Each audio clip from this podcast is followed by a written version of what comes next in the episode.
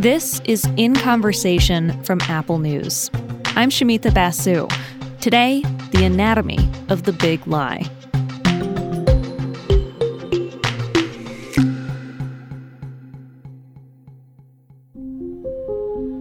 In November of 2020, a group of people gathered on a former slave plantation in South Carolina. It's a pretty spectacular piece of property. It's roughly 2,000 acres. The plantation belonged to Trump lawyer and QAnon conspiracy theorist Lin Wood. It was sort of described as like a place that you could survive the apocalypse in. Joining Wood there was a coalition of lawyers, cybersecurity experts, and ex military intelligence officers. This was days after the 2020 presidential election. Biden had been declared the winner, but it was becoming increasingly clear that Trump was not willing to concede. So, this team of people, they came up with a plan. So, a lot of these people just started congregating there, and it became a headquarters of sorts for collecting research to try and prove the idea that the election had been stolen. Doug Bock Clark reported on this for ProPublica. It's the inside story of what started as a few little lies to try to prove the election was stolen, how that snowballed to become Trump's big lie, and the people who helped make it possible. I asked Doug to start by telling us who exactly was part of this group that assembled that weekend on the plantation, what he calls the coalition. So there are a number of people. Some of them were, you know, very well known Republic people like Michael Flynn, Trump's former national security advisor, or Sidney Powell, who was on the legal team for the, the, Trump campaign challenging the election. A major financier, you know, someone who was paying for flights, hotel rooms, was a man named Patrick Byrne, who's the former CEO of Overstock.com. You know, all of these mm-hmm. people would be very well known deniers of the legitimacy of the election. But we also found that they were in very, very close contact with a number of people who aren't as well known and that they were coordinating behind the scenes and they were meeting in various hotel rooms around Washington, D.C. And these sort of lesser known people would actually go on to play extremely important roles in furthering the idea of the stolen election. And what was the what was the shared goal? What was the stated goal of this group just after the election?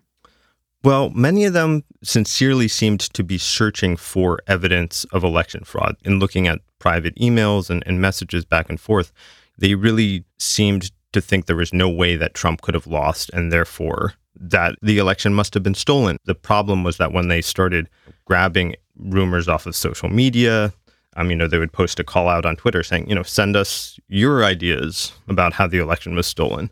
And unsurprisingly, they got a lot of unvetted rumors about what had actually happened. And they also, you know, Wait, they so you're saying that they l- literally had posted to social media inviting any sort of tipsters Correct. to reach out to them. Correct. Right. And and that in and of itself is not necessarily problematic. There are a lot of ways in which we, you know, generally ask for tipsters to contribute to things this is a very common practice at ProPublica, right? Hey, tell us about XYZ that you're noticing in your own community. Fill out this form. Absolutely. So it's standard, whether it's journalistic practice or, you know, anyone investigating anything, you do want to listen to, you know, what's out there and get as many tips as you possibly can.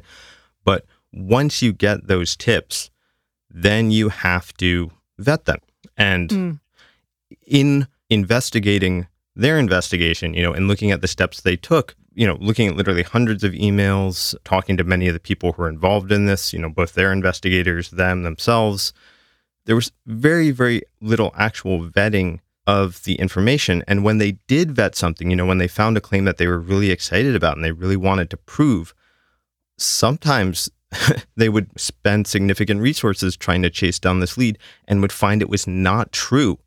And their hmm. investigators mm. would tell them that, at which point they would not inform the public even if they had made public claims about these facts or had even, you know, used them in court documents. Mm. Well, Doug, I thought maybe what we could do is just take a few examples of the little untruths that you mentioned and follow the process of how they snowballed into something bigger. So, someone in the coalition told you that to this day, there is still a widespread belief in Arizona that hundreds of thousands of ballots were brought into the state on an airplane after Election Day from somewhere in Asia. So tell us the anatomy of that fraudulent claim. Yeah.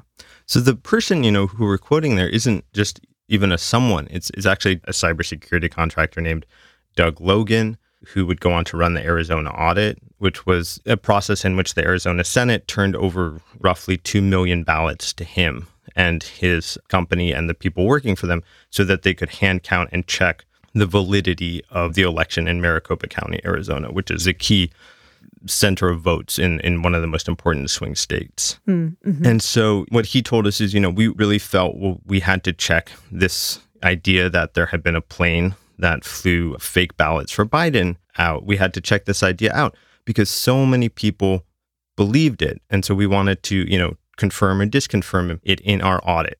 However, one of the striking pieces of evidence we found was a recorded call in which a man named James Penrose, a former senior official for the National Security Agency, who had been working with Logan at Lin Woods Plantation, you know, had very much been part of this coalition, had been involved in all sorts of different activities they were doing.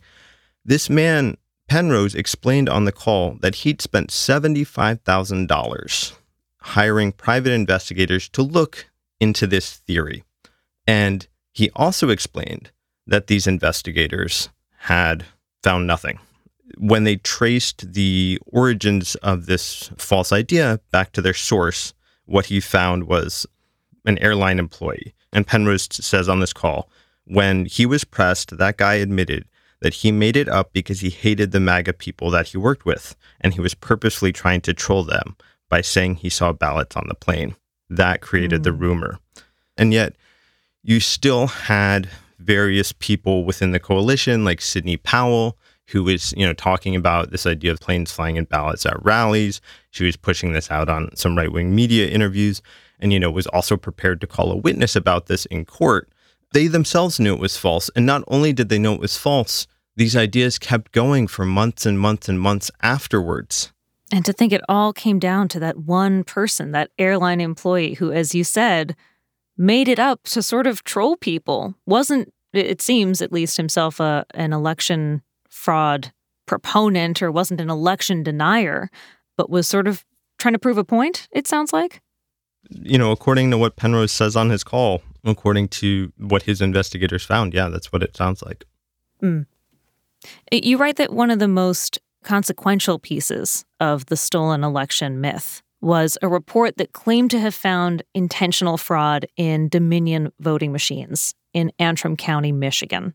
So tell us about how that story started and where it took us. So, you know, one of the things that this group of people really became focused on was the idea that votes had been flipped in American voting machines. And a key piece of evidence that would have extraordinary repercussions that would be talked about by President Trump, that would be used by Trump to lean on Department of Justice officials to try and get favorable outcomes in the disputes over the election, was this thing called the Antrim Report. And what the Antrim Report was supposed to be was sort of a technical computer analysis of the hard drives of some of these Dominion voting machines that had been imaged in a small rural county called Antrim County in Michigan. And, you know, it purported to have hard technical proof that these machines were designed in order to intentionally flip votes.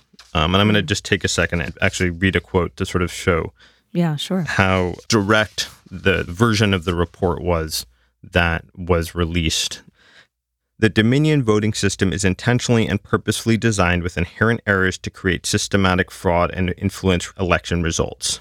This leads to voter or election fraud.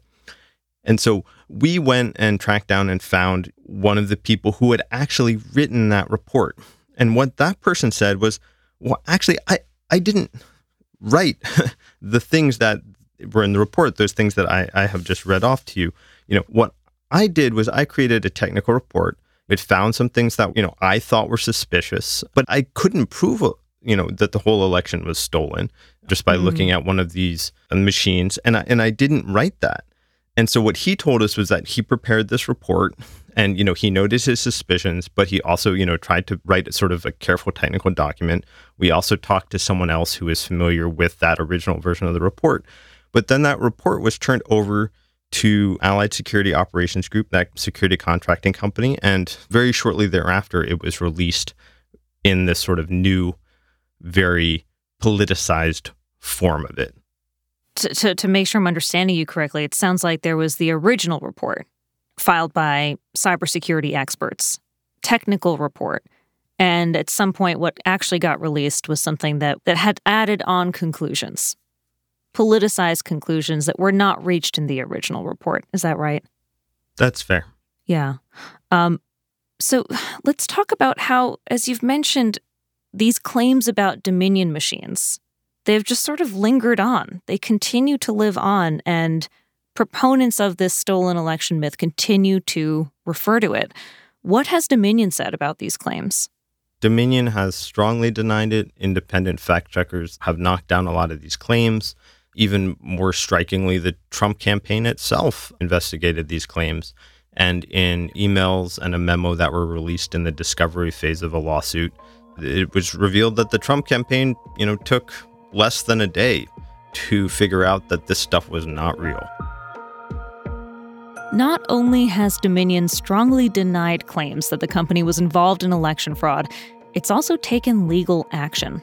Dominion has filed multiple billion dollar defamation lawsuits against many members of the coalition, including former CEO of Overstock, Patrick Byrne, and former Trump campaign lawyer Sidney Powell.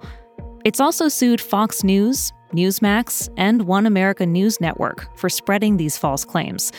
All of these cases are currently making their way through the courts. And in the meantime, these TV networks have been running disclaimers when covering voter fraud. No evidence has been offered that Dominion or Smartmatic used software that manipulated votes in the 2020 election. Another person being sued by Dominion is Mike Lindell, the CEO of MyPillow. Lindell has been one of the most vocal proponents of the big lie. After they're tabulated, they can get hacked after the fact, which they were, because Donald Trump was going to win anyway. Right now, the biggest concern is getting this election pulled down.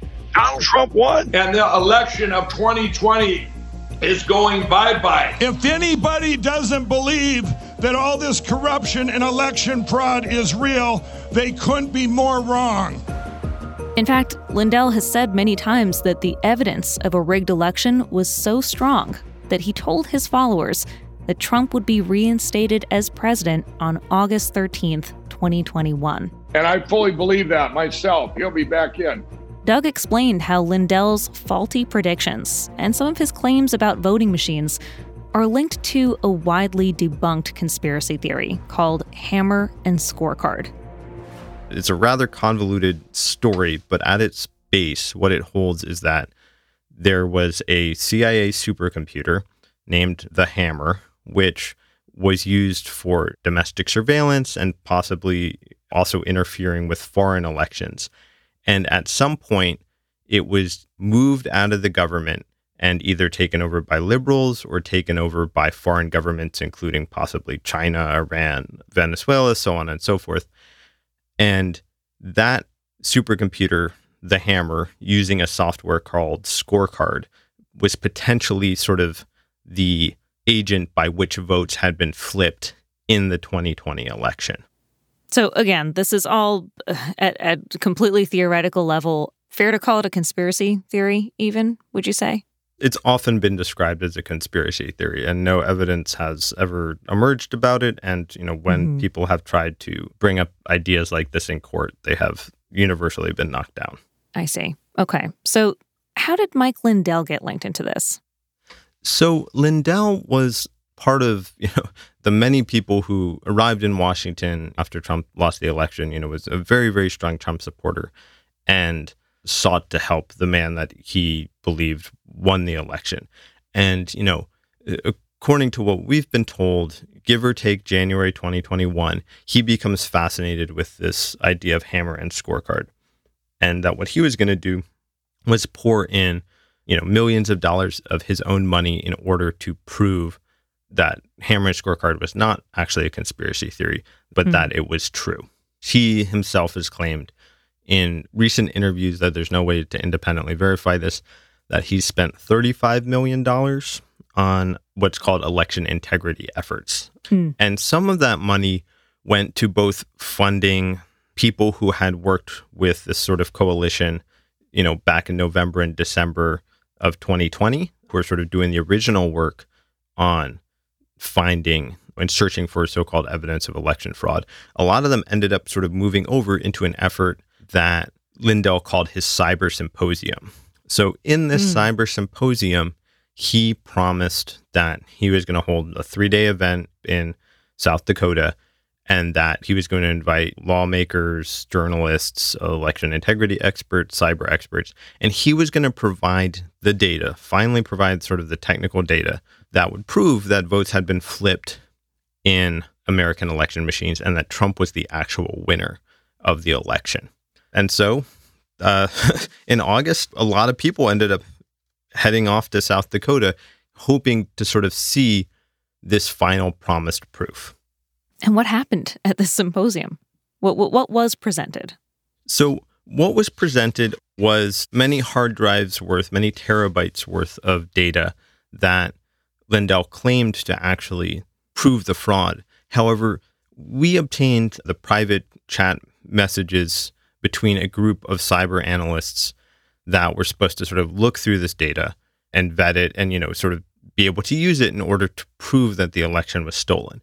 And in this chat, they're very explicitly discussing this data doesn't show what we were promised. We were promised that it would contain evidence of hammer and scorecard, but it doesn't. and you know, why after, you know, months and months of being promised that we were going to be given the data to prove hammer scorecard, why aren't we being given it? Mm. And you know, it's very frank. I, I, can I can read off some of the direct quotes from those messages. Yeah, do do. I have checked them all and they are not proof. And not proof is all in capitals. Mm. Another person writes back, you know, at the 11th hour, why do we still have zero proof? If the software does exist and the developer is working with us, it shouldn't take them 10 months to figure out how to extract the data that would prove this person's assertions. I'm curious also if you can speak to how did Lindell take that news? that that frankly the you know the information, the data that he was promising just wasn't there one of the people on that team told us that when he informed Lindell, Lindell basically just refused to listen to what he was being told. He just ended up yelling at this person and telling them that they were wrong. And the cyber mm-hmm. symposium rolled on. And, you know, the people who publicly got on stage kept sort of pushing the idea that they would have proof of the election, that, you know, they'd actually seen plausibility from the data that this was real. But again, privately, the people behind the scenes were saying the exact opposite thing. I understand that many of the coalition members who responded to your reporting sort of doubled down on their belief in the election having been stolen. I guess I want to know your thoughts. I mean, what's in it for everyone involved in the coalition to keep on supporting the big lie? you know, it's it's very hard to read people's mind. It's very hard to sort of extrapolate out and, and say what someone else's motivations are. We, you know, in our of reporting, course. it's we try to be very very careful. You know, these are their own words. This is where we have recordings of them. You know, this is where we have their internal messages, and you know, really show that they knew at points that some of the evidence they were pushing was just incredibly flawed. Mm. But as you note, despite that fact, many of them just sort of doubled down. A spokesperson for Michael Flynn just said it was, quote, a stupid article. No one we care about will read it. You know, other people would say you're wrong, but they wouldn't actually respond to, eh, you know, many pages of fact checking letters that we sent them, as well as many, many interview requests. And some of the people, like Patrick Byrne, who's emerged as sort of a like a de facto spokesman for a lot of these ideas, who engages with the press, while a lot of the other ones don't do that. He told us some of the ideas we had, they were wrong. But he, he told us that he thought it was sort of nitpicking to look at this stuff. And he kept pushing new ideas of election fraud, you know, sort of new reports, new analyses that he claimed were more valid this time. And so, in a lot of ways, it's just this unending pattern. Um, you know, there's always going to be another report, another sort of debunking of the debunking. And because sort of the social and media sphere that these people live in and the sort of traditional media sphere that they live in doesn't really push back, doesn't really dig down into the evidence of the things that they're saying, they can just mm. keep saying more and more things, and those things never get vetted. Yeah, I mean, you cite polls that show over two thirds of Republicans doubt the legitimacy of the 2020 election. Did knowing that inform your approach to this story? You know, were you thinking of those people? What what's the message that you're trying to relay to people who do still believe the election was stolen? I would just say look at the evidence, you know, look at the quality of the evidence, trace it all the way back, you know, look at the foundational stuff, and you'll just find that the evidence collapses repeatedly and that even a lot of the people who are selling these ideas who are pushing them know that key pieces are not valid. Mm. You know, it's an extraordinary thing to think that a small group of people has spread an idea to millions. But at least in the case of sort of suspicions about voting machines, which this group was really, really instrumental in pushing, a lot of that can be traced back to them. Mm. Now, I don't have polling numbers around this, but maybe this is just my general sense of things. Being in news, talking to folks about news, talking about news on the weekends in social context. I don't know if this has happened to you, if you've ever been telling folks about what you're reporting on or what your latest reporting was on, and sort of seen the the apathy, I suppose, that some people sort of receive this with. Are you concerned that people are losing interest in the story about the big lie? I, I'm I am concerned that I don't think that the country is paying enough attention to the pernicious effects that this belief in the, that the election was stolen is having on our political system. If if you can't trust the electoral system, if you can't trust that your vote and other people's votes are going to be correctly counted, that removes the foundation of democracy. You know, how can elections work? How can our government work? And I think it's really an existential crisis. And as you note, you know, a lot of people are frustrated about hearing about this all the time, or they just don't react to it anymore. Mm. You know, some of it may be they've heard it so much. Another thing that I've sort of encountered reporting is the idea that, well, what can I do about it? These things are so entrenched in our very partisan political system Mm-hmm. You know, mm-hmm. this is just the way it is. And I think that sort of that apathy and that cynicism is extraordinarily corrosive and lets these pernicious ideas spread. And this is something we really do have to care about and we do have to get right. And we do have to try and bring the narrative back to the truth. Otherwise, the country is going to be in a very bad place. Doug, thank you so much for your time and thank you for your reporting. Thanks for having me on. You can read Doug Bock Clark's article for ProPublica on Apple News. You can find a link on our show notes page.